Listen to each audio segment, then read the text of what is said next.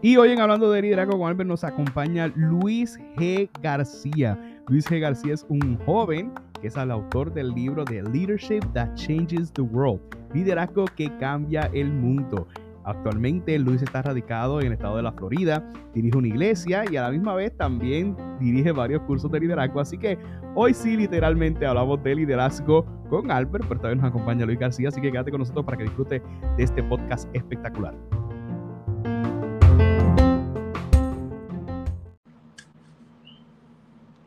Y ya estamos aquí, bienvenidos a otro episodio más de Hablando de Liderazgo con Albert. Este, hoy es un episodio, yo creo que los que me siguen y siempre ven los episodios dicen, oye, es un episodio muy especial, porque siempre digo lo mismo, pues sí, pues es especial, porque usted sabe muy bien que todos los episodios son especiales. Y usted sabe que es especial, ¿para qué se conecta? Pues entonces se tiene que conectar a todos porque todos son especiales. Pero fíjense qué interesante. Miren cómo conozco a, a Luis, que es el que tenemos aquí hoy. Este, resulta que estoy, nada, scrolling en Facebook normal, como cualquier otro ser humano que estamos, ¿verdad? Sin darnos cuenta, estamos adictos a Facebook. Este, y de momento veo que una profesora postea el libro que ha escrito su hijo. Y resulta que el, el título del libro, que no saben de qué era, de liderazgo. Entonces, me acuerdo que decía Leadership That Changes the World, ¿verdad? Sí.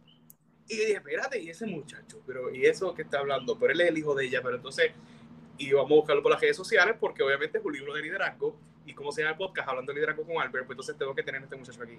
O sea, ver jóvenes que le interese y le apasiona el tema del liderazgo y más allá de eso, escriban un libro sobre liderazgo, pues lo tienen que tener aquí. Luis, ¿qué no he dicho de ti? Preséntate ante el público, ante el corillo, los que te conocen, los que no le conocen. Bueno, Zumba por ahí. Bueno, no, gracias, gracias por tenerme en, esta, en este día contigo aquí. De verdad que un placer para mí. Eh, compartir contigo y con todas las personas que, que van a estar viendo este, esta entrevista.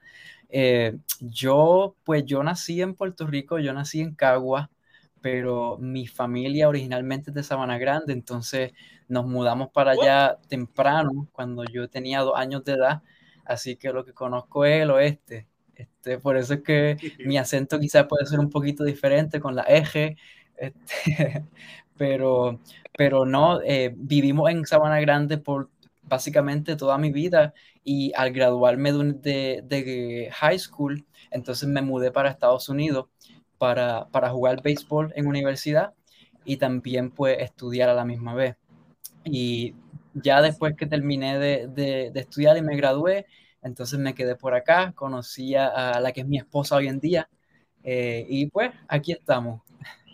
Nice. ¿Qué te fuiste a estudiar o qué te movió a irte a estudiar a Estados Unidos y no quizás, quizás no quedarte acá en Puerto Rico?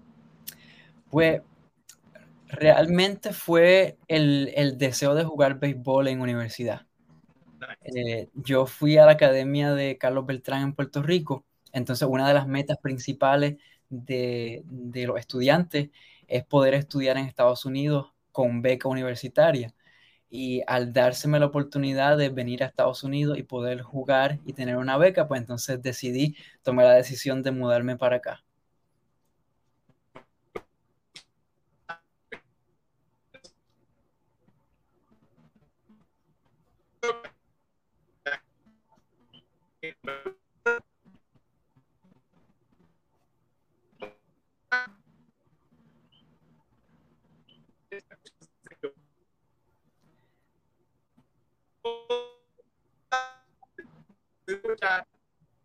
Te estoy perdiendo.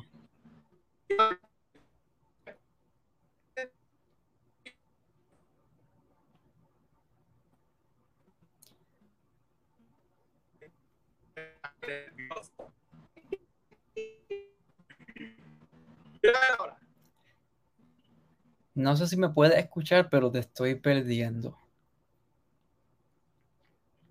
Yo,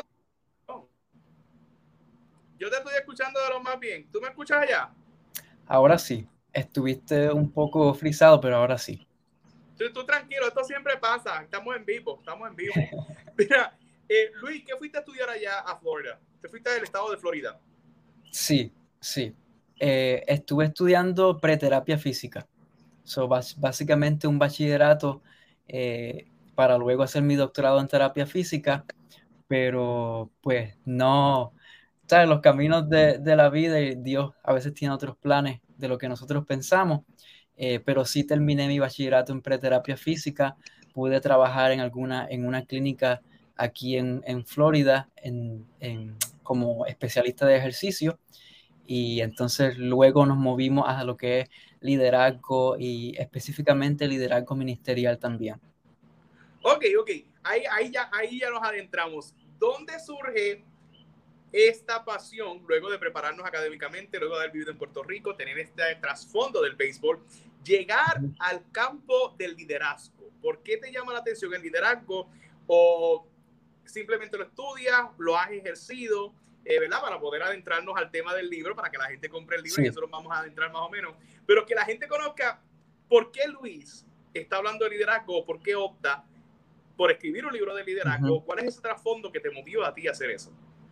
Pues mira, yo creo que desde, desde pequeño eh, el deseo mío era como de ayudar a las personas. Entonces siempre la manera en que yo ayudaba, ¿verdad? Era ya sea dando de mi tiempo o con mis palabras. Yo siempre, mami y papi decían que yo era el que ponía la paz en casa. Eh, y entonces creo que desde pequeño me gustaba ayudar a las personas, estar para, ahí, para ellos. Eh, pero es cuando estoy en la universidad que comienzo a juntarme con un grupo de estudiantes que estaban haciendo como eventos para, para la comunidad universitaria, eh, específicamente para los estudiantes hispanos. Entonces yo comienzo a unirme a ellos y comenzamos, tú sabes, a tener pequeñas reuniones y eran todas eh, cristianas, o hablábamos de temas bíblicos, eh, compartíamos juntos y, y, ya de ahí entonces comencé a ir a viajes misioneros y pues eso me, me cambió la vida porque cuando uno puede viajar y puede ver como, ¿verdad? Las la diferentes historias de lo que pasa en otros lugares, pues entonces eso me, me cambió. Ya cuando me graduó, eh, conozco a través de amigos en común a unos pastores que estaban eh, buscando staff para su iglesia y podemos conectar y ahí entonces es que en realidad comienza mi, mi etapa de liderazgo ya, eh, como diríamos, profesional, ya eh, con salario. Y entonces wow. comienzo ahí a pastorear al grupo de, de personas en una iglesia hispana y, y, ahí, ahí, ahí de verdad es donde comienza mi, mi, trayectoria oficialmente en el liderazgo. O sea, que comienza prácticamente a pastorear una iglesia hispana. Sí, wow, exacto. Pero, no, pero aquí hay otra cosa que me llama la atención. Eh, estamos hablando de liderazgo, pero estamos hablando de un liderazgo eclesial. Y uh -huh. perdona, que, perdona que traiga el tema a colación. ¿Cuántos años tú tienes? Ahora mismo tengo 26. Y cuando comenzaste este proyecto de ser pastor, ¿a qué edad comenzaste? Comencé a los 22. Ok, ok, ok. Cuando te hacen esa oferta, ¿verdad? Vamos, quiero respetar el tema. O te, te, bueno, te hacen esa oferta o te ofrecen la oportunidad de pastorear a tus 22 años. ¿Cómo lo tomaste? Pues, en realidad, di, al momento difícil, porque, pues, tú sabes, eh, estar con personas mayores que yo, que por ejemplo pueden tener, tú sabes, opiniones o tener una trayectoria, digamos, en, en la iglesia mucho más larga que yo, pues al principio con mucho miedo. Uh, pero la misma vez eh, yo sabía, yo había también hecho un minor en teología en la universidad y también había tomado clases de, de liderazgo. Entonces sí sabía que, que, eso se alineaba a lo que me apasionaba y lo que sabía que, que Dios me podía abrir puertas. Entonces, al momento que eso sucede, pues con miedo, pero, pero, ¿sabes? I did it afraid, como dice, lo hice con miedo. Este, y, y, doy gracias a Dios por esa oportunidad, porque de verdad me abrió las puertas no solamente para yo darme cuenta de lo que podía hacer, que yo ni siquiera sabía, pero también conocer a diferentes personas y establecer relaciones con ellos también, que es sumamente importante. Wow, a los 22 años aceptaste la oferta, comienzas a hacer el reto, eh, comienzas a fungir como pastor, a fungir como líder. Uh -huh. ¿Cuál era el daily basis o, o, o, qué era tu cotidianidad? O sea, ¿qué tú hacías todos los días? Suponer, yo me he levantado, hoy yo soy pastor, ¿verdad? Quizás yo creo que todo, ya tú estabas casado para esa fecha o todavía no estás casado. Todavía no. Ahí eh, fue, fue, fue gracioso como todo pasó porque yo comencé a pastorear, estaba ya comprometido con la que hoy mi esposa.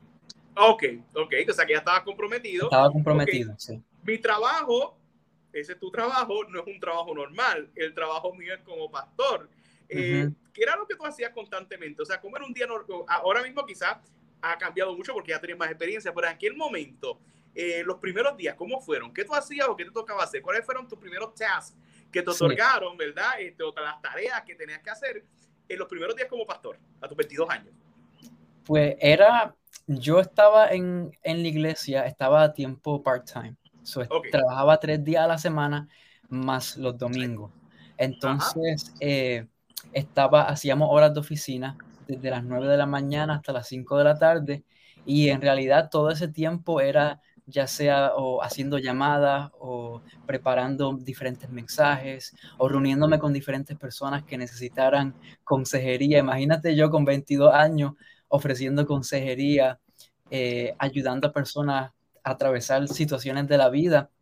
Eh, pero básicamente mi calendario entero durante el día era estar disponible para las personas, eh, tener conversaciones con ellos, ayudarlos, estar presente, pero también yo tomaba tiempo para, para yo crecer, so, yo leía mucho, buscaba muchos temas de liderazgo, buscaba temas también teológicos y, a la misma vez, cuando comencé, también trabajaba en la clínica de terapia física. Entonces, los otros dos días, pues entonces estaba todo el día en la, en la clínica.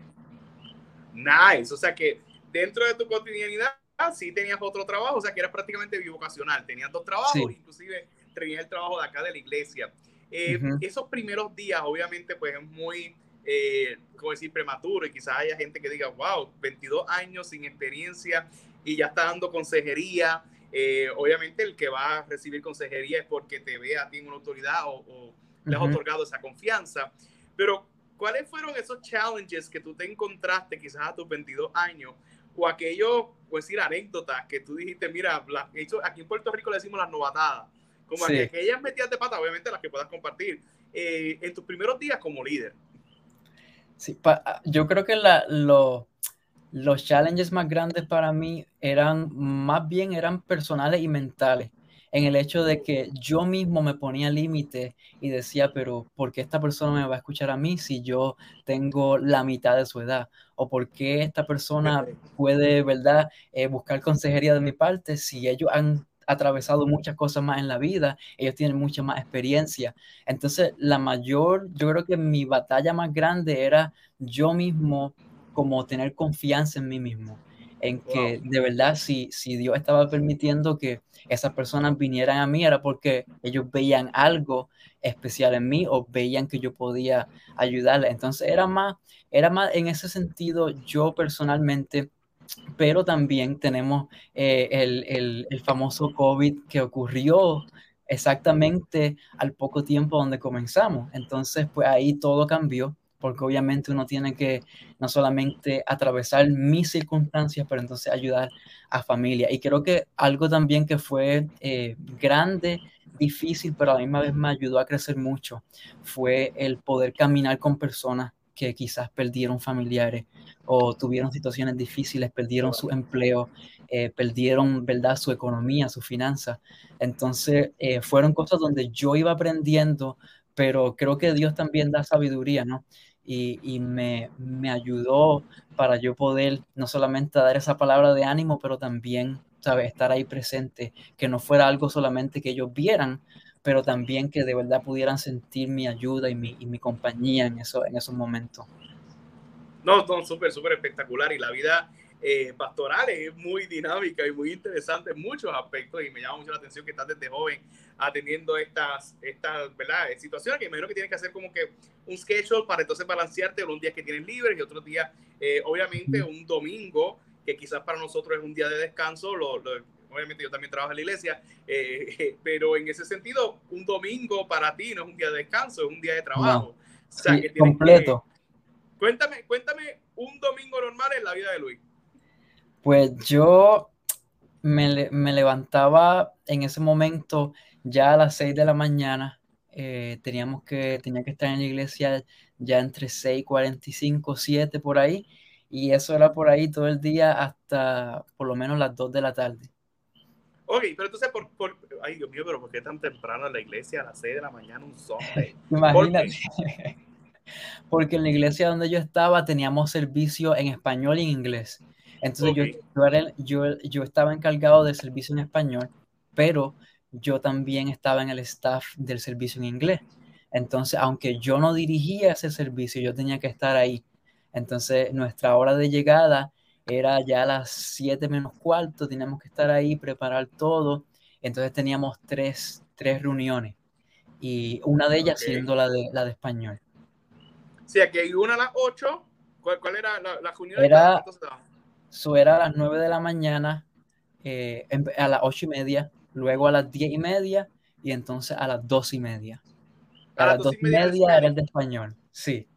Ah, ok, ok, ok. Entonces tú o sea, iba a decir algo, o sea, te la envías el culto de las 8, te la envías el culto de las 11, poder trabajar en el tuyo, que era el de las 2 y media. O sea, que los gringos se iban a las 2 y media, ¿te quedaba? Yo me quedaba. Oh, wow. Entonces, Yo me quedaba. sí, entonces a las 2 y media, eh, obviamente, eh, la, ellos te otorgaron la iglesia hispana. ¿Ya la iglesia hispana existía o tú eres el fundador de la iglesia hispana? Ya la iglesia hispana existía, eh, pero okay. habían, habían habido algunos algunos problemas donde se había, se había dividido, que tú sabes que eso pasa en muchos lugares. Entonces, pues le, la misión era como, como rescatar esa, ese ministerio y tratar de unir a la comunidad eh, más mayor con los más jóvenes. Entonces yo me acuerdo el primer día, el primer domingo que, que empezamos, habían como 15 personas y, y, obviamente no estamos en eso por los números, pero yo decía, Dios mío, ¿cómo yo voy a, cómo yo voy a ayudar a que esto pueda crecer, como sin experiencia, obviamente, pastoral? Eh, y eso también fue uno de los, de uno, uno de los challenges.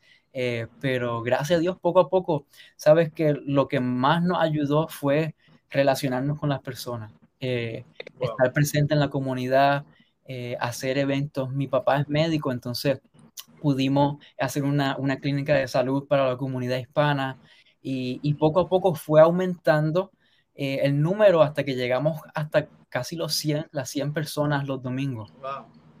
wow. ¿Y, y los gringos cuánto, con todo el respeto, ¿verdad? Eh, la iglesia eh, americana de los ocho y la de los otros dos servicios, ¿como cuántos miembros tienen? Eh, yo diría que como, como 500 personas por cada, por cada reunión. Uh -huh. O sea que entonces de momento tú ves el servicio de 500 personas, uno a las 8 y media, otro a las 10 y media, entonces te toca a ti este servicio donde solamente te encuentras 15 personas. So, sí. sí es muy challenging. Entonces uh -huh. tú como jovencito, entonces ya comenzaste a ver a crecer la iglesia. Eh, me contaste que sí, ya prácticamente tenían un ministerio, que entonces ya tenían el worship, y que tú, solamente tú te encargabas eh, de la adoración y todo el sentido eh, de la palabra. Ahora, uh -huh. ya varios años más tarde, ya han pasado varias experiencias, ya has crecido, ya prácticamente no estamos comenzando la iglesia, ya la iglesia está prácticamente comenzada, ya tenemos años de experiencia, hemos pasado malos ratos, hemos pasado cosas bonitas, cosas buenas, hemos visto a gente llegar, a gente irse, uh -huh. vemos gente, o sea, ya estamos en una etapa quizás prácticamente más adelantado, quizás no completa, uh -huh. pero más adelantado. ¿Cómo describes esta etapa eh, como pastor o líder eh, de la iglesia en este, en este mismo momento? Pues ha, las cosas, como te digo, han cambiado muchísimo. Eh, uh -huh. Hemos podido crecer, madurar, eh, saber cómo manejar diferentes circunstancias. Eh, pero de hecho, ahora, este pasado diciembre, eh, mi esposo y yo, pues hicimos una transición donde nos movimos de, de, de la iglesia donde estábamos eh, para ayudar a comenzar una nueva obra. Entonces, que también, ¿sabes? Atravesar por ese proceso pues son procesos de crecimiento porque son personas que ya pues le tienes mucho cariño, mucho amor. Eh, entonces, en el momento de decir, mira, sentimos a nuestro corazón que, ¿verdad? Dios nos está moviendo a comenzar esta otra obra, pues es difícil, eh, pero, pero, pero ha sido maravilloso. Este tiempo ha sido eh, muy bueno para mí, para mi esposa, eh, de crecimiento. Y algo que, que sí nos ha ayudado mucho es que nosotros, ¿verdad? Como te decía antes, cuando yo empecé a pastorar estábamos comprometidos.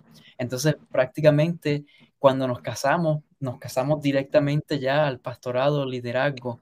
Entonces ahora, estos últimos meses, hemos podido eh, también hacer cosas que nosotros queríamos como viajar o tomar tiempo para nosotros, crecer nuestro matrimonio. Entonces ha sido maravilloso este tiempo.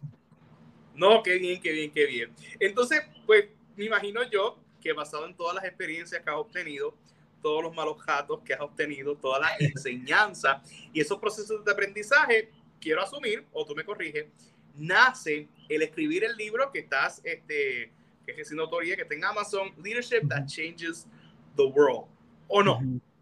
¿O de dónde nace o dónde surge? No me quiero adelantar. ¿Dónde nace y dónde surge eh, el escribir un libro? Obviamente los pastores eh, siempre estamos enseñando, siempre estamos leyendo y yo creo que todos tenemos como meta cuando estamos metidos en estos revoluciones el por lo menos escribir un libro para que entonces pudiéramos complementar a otros que están pasando por esta experiencia para simplemente complementar y decir, mira, yo aprendí esto en el libro de Luis, yo aprendí esto en el libro de aquel eh, y simplemente nos complementamos. Obviamente el espacio de Hablando de Liderazgo con Albert surge de poder extraer experiencias y extraer conocimiento de diferentes líderes en, diferentes partes del mundo y por eso te tenemos acá.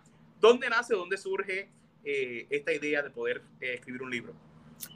Pues la idea nace de, de, el deseo de poder, como tú dices, compartir lo que quizá uno ha aprendido con experiencia, pero también el deseo de ver transformación. Yo creo que eh, nosotros, especialmente en los tiempos que vivimos, eh, vemos ¿verdad? muchos líderes o muchas personas que quizás en las redes sociales seguimos y, hay diferentes opiniones o diferentes voces que, que hablan. Y entonces eh, yo pienso que necesitamos líderes que puedan ayudar a otros, a otras personas a levantarse, pero de una manera, tú sabes, saludable.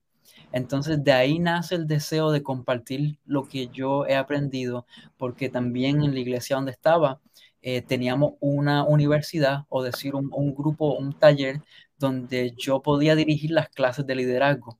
Entonces al yo ver la transformación en esos estudiantes, al momento de, de, ellos terminar, pues yo dije, pues yo quiero tratar de esto mismo que, que estamos haciendo aquí, yo quiero expandirlo, entonces quiero empezar a escribir. Y hablando con algunos amigos y algunas personas que me conocen, eh, ellos me decían, bueno, ¿por qué no empiezas a escribir?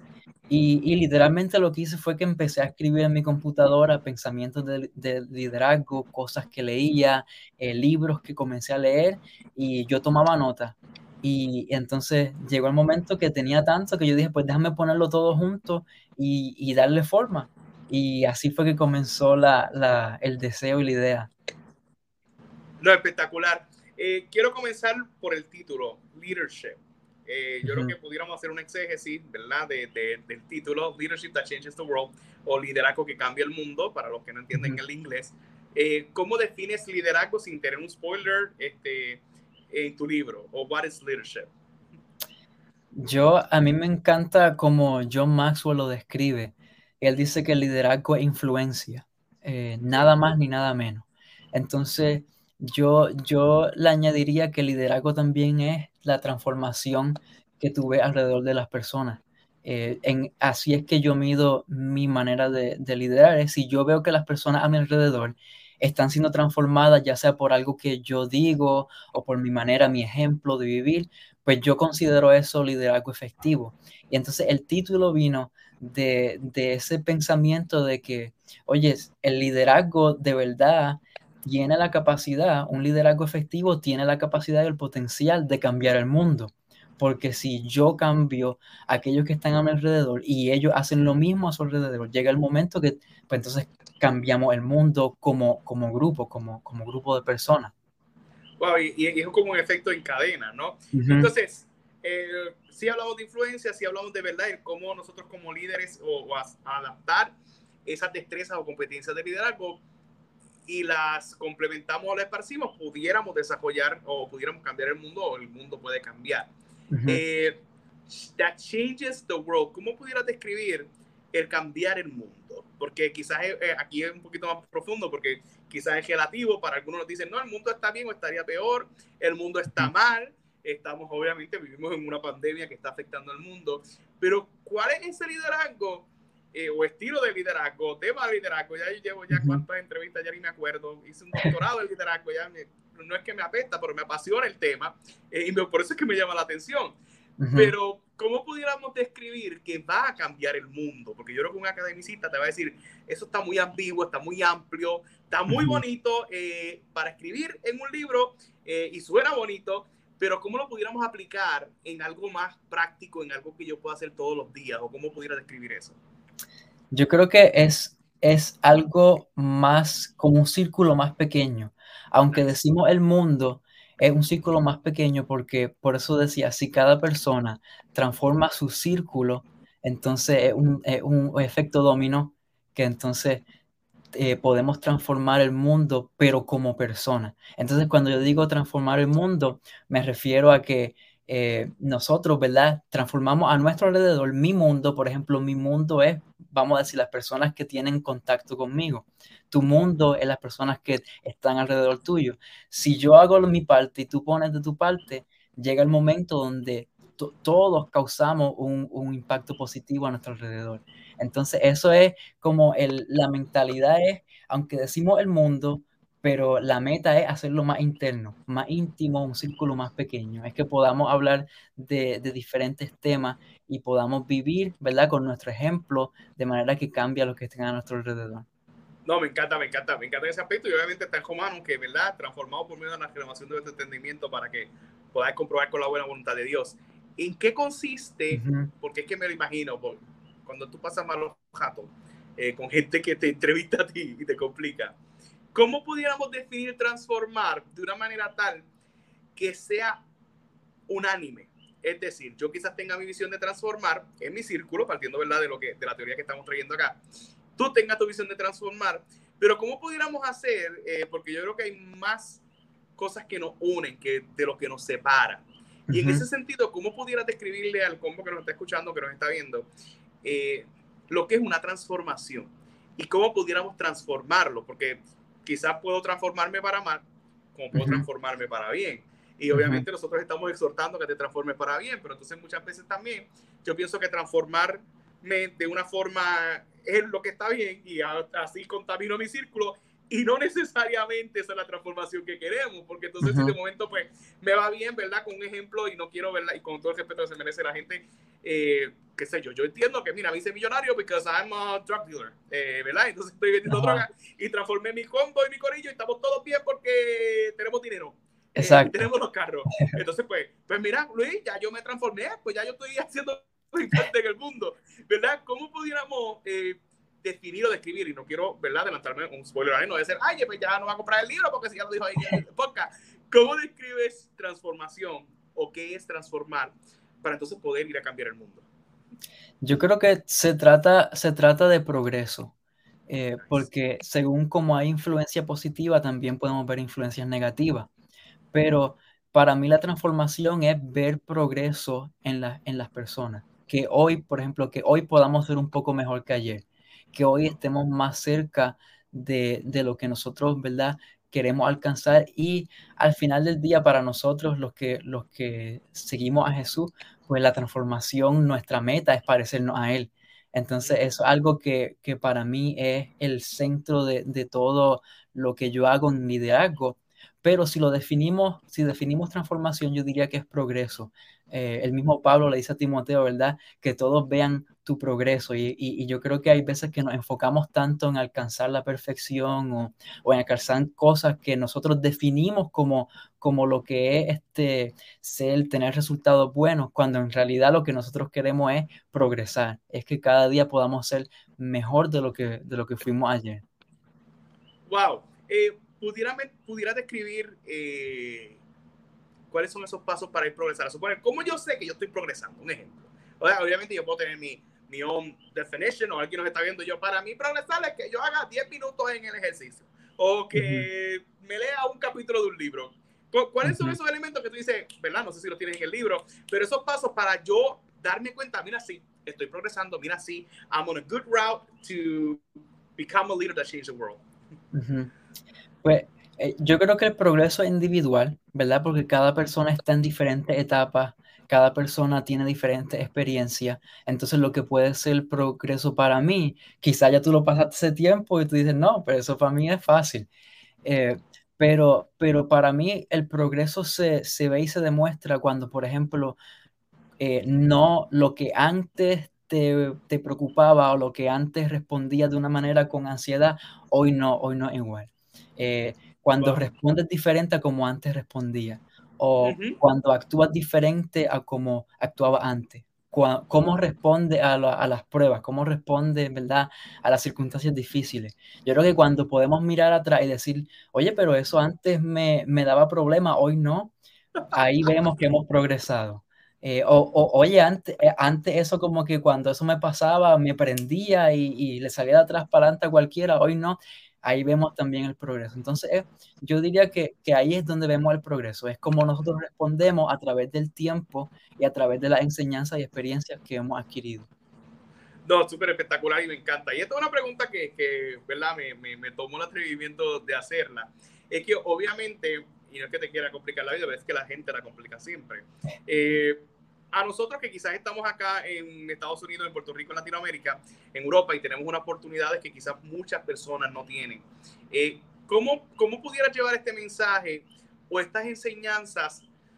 Bueno, tú fuiste misionero, o sea que, eh, ¿cómo, ¿cómo, llevarías estas enseñanzas y estas herramientas de liderazgo quizás a los marginados quizás a, a estas personas que viven en, en lugares bien lejos, bien remotos, que probablemente no tengan un acceso al, al, al, Internet como nosotros. Obviamente nosotros estamos progresando porque estamos creciendo, estamos entrevistando en un podcast. No te tuve que citar o tuve que llegar a Florida para entrevistarte o tú tener que venir a Puerto Rico. Pero ¿cómo pudiéramos llevar ese mensaje de liderazgo, de progreso, de transformación a quizás una aldea, a quizás en la India, quizás en, en, en África, que obviamente quizás no conocen al Señor o conocen al Señor, pero no tienen los recursos o las oportunidades que nosotros tenemos acá? ¿Cómo, pudieras hablar de ese tema o cuál es tu plan si es que tienes alguno?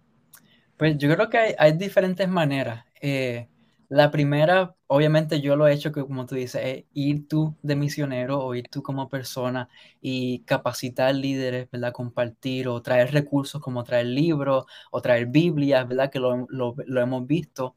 Eh, la, otra, la otra oportunidad es ya sea eh, tú compartiendo, dando de tus finanzas a personas que lo hacen, a personas que van o, o, ministerios o organizaciones que se dedican a eso y tú aportar de lo que tú tienes para ayudarlo. Y la otra, la otra es eh, pues tú preparando, tú capacitando personas a tu alrededor que vayan físicamente.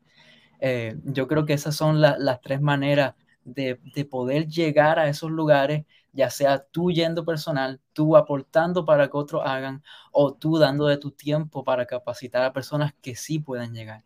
Y ahí aplica todo el mundo. Ahí, ahí, ya no hay, ahí ya no hay como eh, eh, preferencia de edad porque ahí las personas mayores pueden ya sea dar con su finanza o ya sea dar de su tiempo, de su enseñanza. Los más jóvenes si tienen la oportunidad pueden ir físicamente eh, y ahí, ahí se incluye todo el mundo. Sí, es que, es que ¿verdad? Lo, digo porque eh, hay, no sé si conoces a David Platt o has escuchado de, la, de David Platt, este, Radical, eh, y en ese libro él le tira muy fuerte a los hermanos que estamos acá en, en, en Estados Unidos porque obviamente es fácil predicar acá en el sentido de que nada, just do things que se te hacen cómodos eh, y es fácil llevar el mensaje acá porque estamos ubicados en un contexto donde hay muchas oportunidades y quizás eh, la oportunidad de crecimiento es rápida, es amplia. Yo creo que en números sí. puedo accesar al internet y I can find a definition of leadership, pero quizás ellos allá lo, no tienen ni siquiera un acceso al libro o son analfabetas, entonces quizás esa sea eh, la confrontación que todos siempre nos, nos, nos retan. Sí. Ay, ¿cómo le llevas a la aldea? ¿Y cómo es? ¿Cómo llega? Sí. Sí, eh, y, y, me encanta la, la, la, visión que nos traes en ese aspecto. Ahora quiero que me cuentes cómo te organizaste en el libro, porque obviamente tienes mucho conocimiento, tienes experiencia, en la combinación de testimonios, experiencia, eh, testimonio, eh, libros que leíste, quotes, cómo organizaste tu libro y qué nos vamos a encontrar cuando adquiramos tu libro. Pues yo, como te digo, llevo tiempo escribiendo, entonces comencé eh, poniendo experiencia, comencé con un bosquejo más o menos las la ideas, los, los, temas que quería traer en ese libro, eh, porque se llama Leadership That Changes the World, pero también es, eh, el subtítulo es How Great Leaders Think. Es como, es trayendo como los grandes líderes piensan. Entonces, todo el, el, vamos a decir, la idea del libro es traer como diferentes perspectivas o modos de pensamiento que nos ayuden a nosotros en cualquier etapa de nuestro liderazgo o personal a comenzar a pensar como, como líderes que, que han tenido éxito en lo que ellos hacen. Entonces comencé, ¿verdad? Con experiencia, eh, con ideas, eh, con, con, cosas que he aprendido. Y primero escribí como más o menos las ideas centrales y luego poco a poco fui añadiéndole de lo que tenía. Wow, algo, algo que obviamente, por lo menos déjame con el, dame por lo menos un sabor, porque es que me llama la atención how great leaders think, o sea, cómo los grandes líderes piensan y eso es algo, bueno, por eso es que sale hablando de liderazgo con Albert, porque toda la gente que entrevistamos aquí es porque son grandes líderes y queremos conocer cómo piensan en ese sentido y cuál es la visión que tienen. Pero danos un ejemplo de algunos de los capítulos del libro que se supone, mira, fulano de tal piensa así, yo te exhorto esto, danos, danos un brief. Pues uno, uno, de los capítulos es, eh, uno de los, de los capítulos se enfoca en que los grandes líderes, eh, todo lo que hacen, lo hacen pensando en buscar transformación. Eh, y, y, como te decía antes, yo mido un líder, eh, su efectividad viendo la transformación que hay a su alrededor. Entonces quizás hay personas, ¿verdad?, que pueden, o líderes que pueden pensar, ah, no, yo soy efectivo si yo tengo más dinero, o yo soy efectivo si yo eh, tengo más oportunidades, o me invitan a más podcasts, ¿verdad? Cualquier cosa de esa. Pero los grandes líderes piensan en términos de transformación.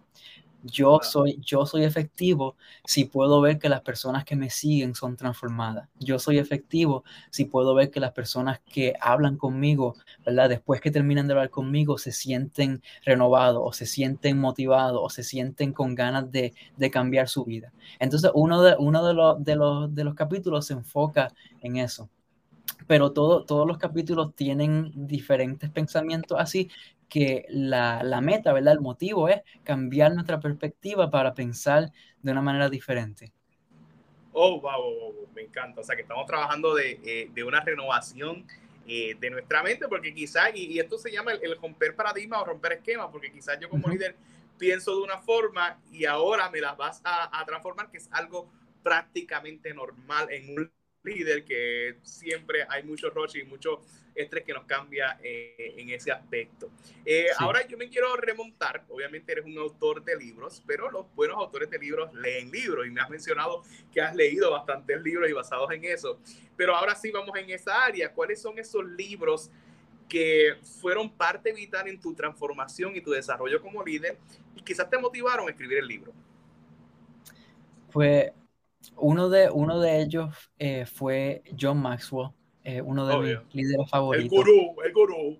Tú sabes, él, uh -huh. él, eh, él, escribe hasta dormido, yo creo. Eh, sí. Pero, pero una de, uno de sus libros que él escribió, eh, uno de mis favoritos, es Las 21 leyes de liderazgo. 21 leyes donde, de liderazgo. Uh -huh, donde él también cambia perspectiva él, también calva, cambia maneras de pensar en el liderazgo. Y ese fue uno de los libros que cuando yo tuve el grupo de, estudiantes eh, en la iglesia, eh, fue uno de los libros que usamos para enseñarlo. Entonces vimos ese libro completo y ese fue uno de los libros que me, me dio la motivación de también comenzar a escribir. Ese fue uno de los libros que me, que me, que me ayudó mucho. Entonces, otro de los libros eh, también que, que, me gusta mucho es Design to Lead, donde también habla de, de, la manera de que nosotros, ¿verdad? Somos diseñados y tenemos, y si tenemos influencia en otras personas, pues somos líderes, porque cada, ya sea para bien o para mal, como hablábamos antes, si tú tienes influencia sobre alguien, pues esa persona te ve como líder. Ya, aunque ellos lo reconozcan o no, tú eres líder para esa persona. Design Entonces, lead, perdóname. Design to lead. ¿De quién? ¿De Maxwell también? De, no, ese de, se llama, el autor se llama Geiger and Peck, son dos autores, coautores. Okay. Geiger and Peck, wow. Uh -huh. este, sí, sí, sí, porque obviamente sí, yo soy fiel precursor de, de John C. Maxwell, pero a veces como nos enfocamos tanto en Maxwell, eh, descartamos otros autores y de momento hay unos autores que de momento, wow, esto yo nunca lo vi en Maxwell. Wow, uh -huh. you know what I mean.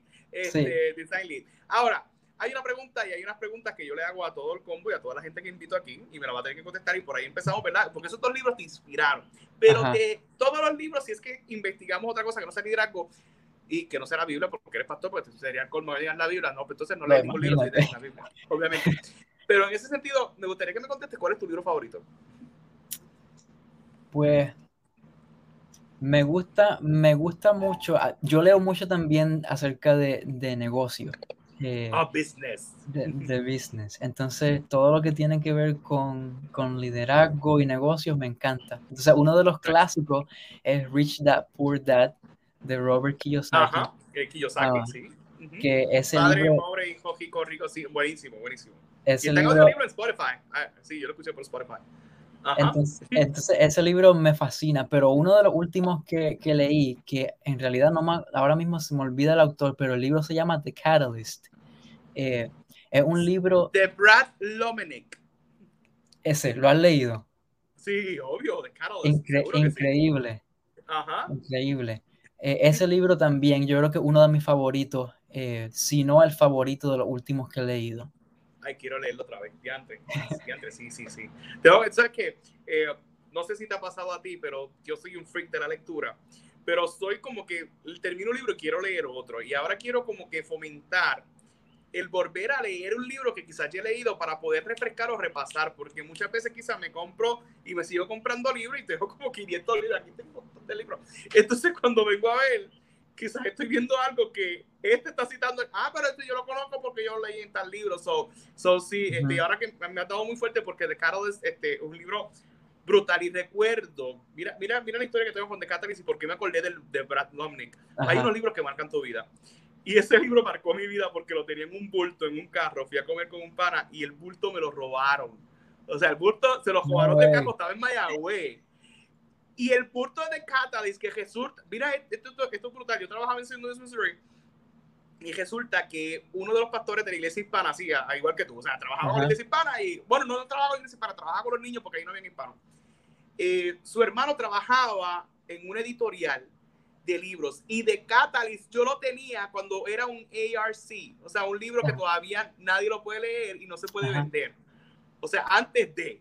Y Entonces Ajá. yo dije, cuando a mí me lo robaron, yo dije, no, nadie lo ha leído, nadie sabe estos Tú lo tenías.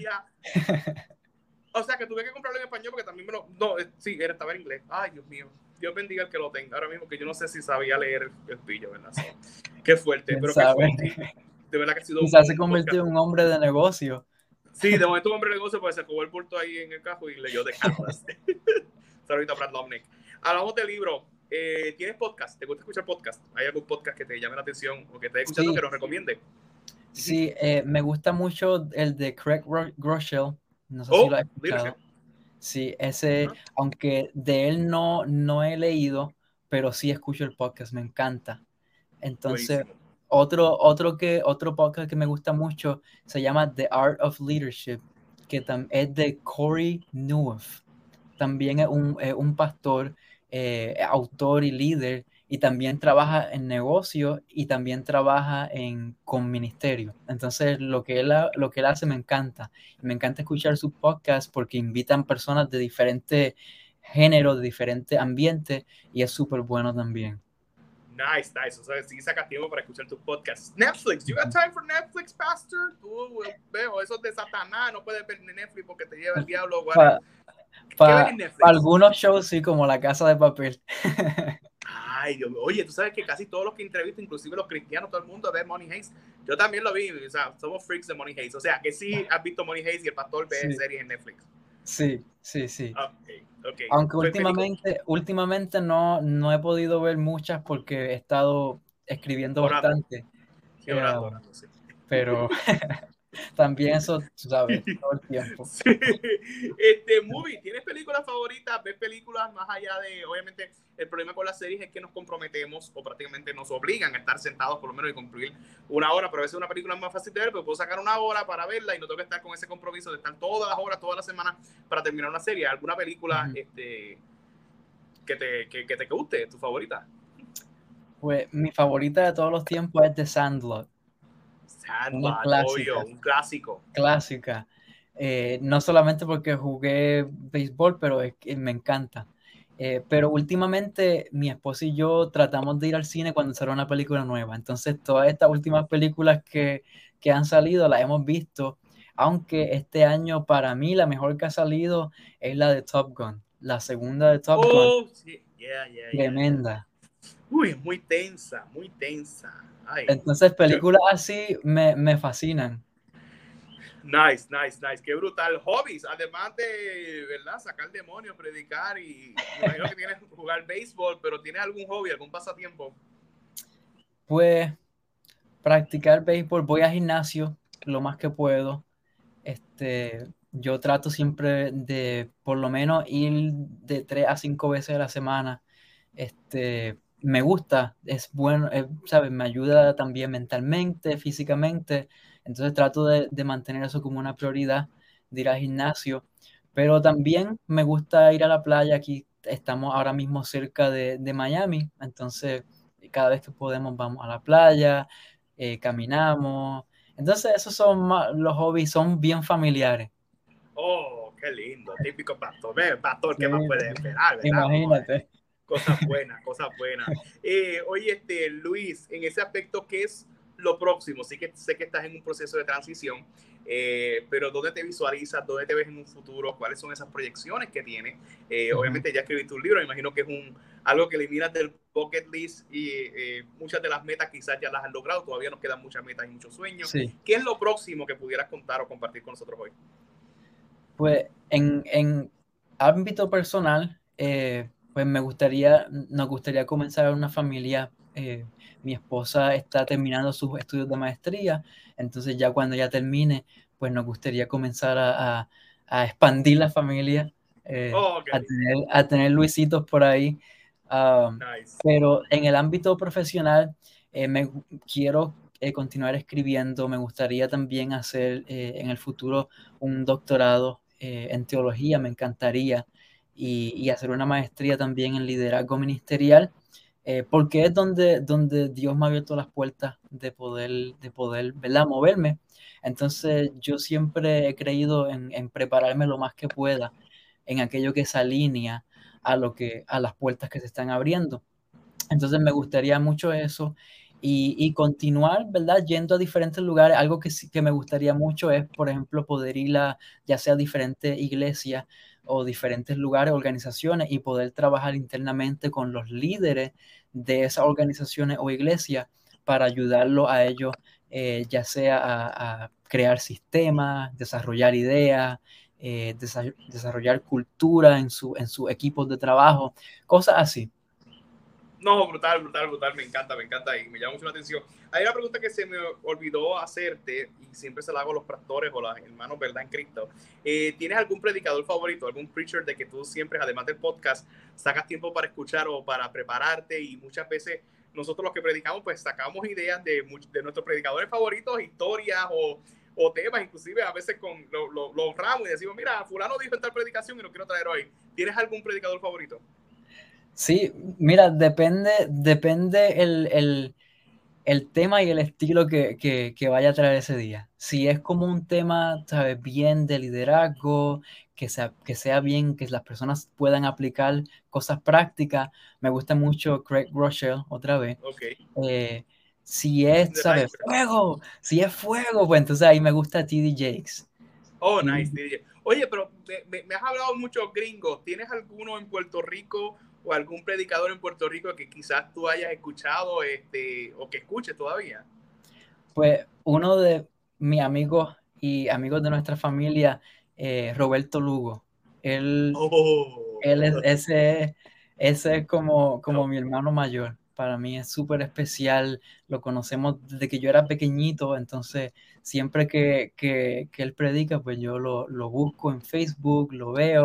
Él para mí eso es uno de mis favoritos, y no eres el primero que me habla de él, o sea, es uno de mis favoritos también, y no eres el primero que, que, que me hablas de él. Inclusive tuve un teólogo aquí, el de Teología de su Madre, el de este tipo tiene un podcast que se llama Teología de su Madre, que estudiamos juntos en el seminario, y él este, también me a Roberto Lugo, y fue bien sorprendente que un metodista ¿verdad? Existe a, a, un predicador tan almático y carismático como Roberto Lugo, ¿no? Roberto Lugo, de verdad que, bueno, es que somos del área, somos del área oeste, eso sí, Roberto Lugo guarda nuestro respeto, nuestra admiración y obviamente siempre lo cubrimos en oración. Eh, Luis, no te quiero tomar más tiempo, pero si la gente le gustaría tener una experiencia como esta de invitarte a un podcast, de invitarte a su iglesia, eh, de tenerte tus servicios, de tener el libro con, con, con ella, suponer quizás quiero comprarte el libro, quiero apoyarte, quiero leer el libro, ¿dónde la gente te pudiera conseguir? ¿Dónde pudieran conseguir el libro?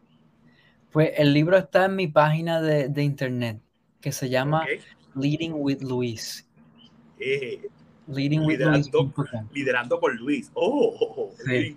me encanta. Es como hablando de liderazgo con Albert. No, ¿de qué más hablar? mira, oye, eso no fue planeado. Leading with Luis, súper, súper. Entonces, vamos a leadingwithluis.com. Eh, ahí, ahí encontramos todos los productos. Ahí están los, hay, hay una parte de productos, hay una parte de blogs que yo escribo, eh, hay diferentes ah, trainings también que las personas pueden adquirir gratis, que yo las envío a su email. Entonces, si me quieren escribir a mí personalmente, lo pueden hacer en leadingwithluis at gmail.com. Y los bookings también a través de leadingwithluis.com. Wow, súper, súper, súper, súper, súper brutal. Eh, Luis, de verdad, humildemente agradecemos tu tiempo, ¿verdad? Dentro de tu apretada agenda y todo lo que estás haciendo, porque, ¿verdad? Yo te escribí y yo creo que no te tardaste ni, ni, ni un día en contestarme eh, para poder acceder a la entrevista y fuimos rápido. Obviamente no lo hicimos en el estudio donde acostumbramos a hacerlo, pero no podía dejar de perder la oportunidad de tener a Luis con nosotros. Luis, agradecemos tu tiempo, te auguramos mucho éxito en este y otros proyectos en los cuales emprendas. Así que gracias por estar con nosotros y a toda la gente que se quedó con nosotros en la entrevista. Quédense pendientes que el próximo lunes tendremos otra entrevista espectacular con otro líder que está marcando la diferencia. Hablando de liderazgo con Alter, gente ordinaria que está haciendo cosas extraordinarias. Buenas noches y bendiciones. Estamos.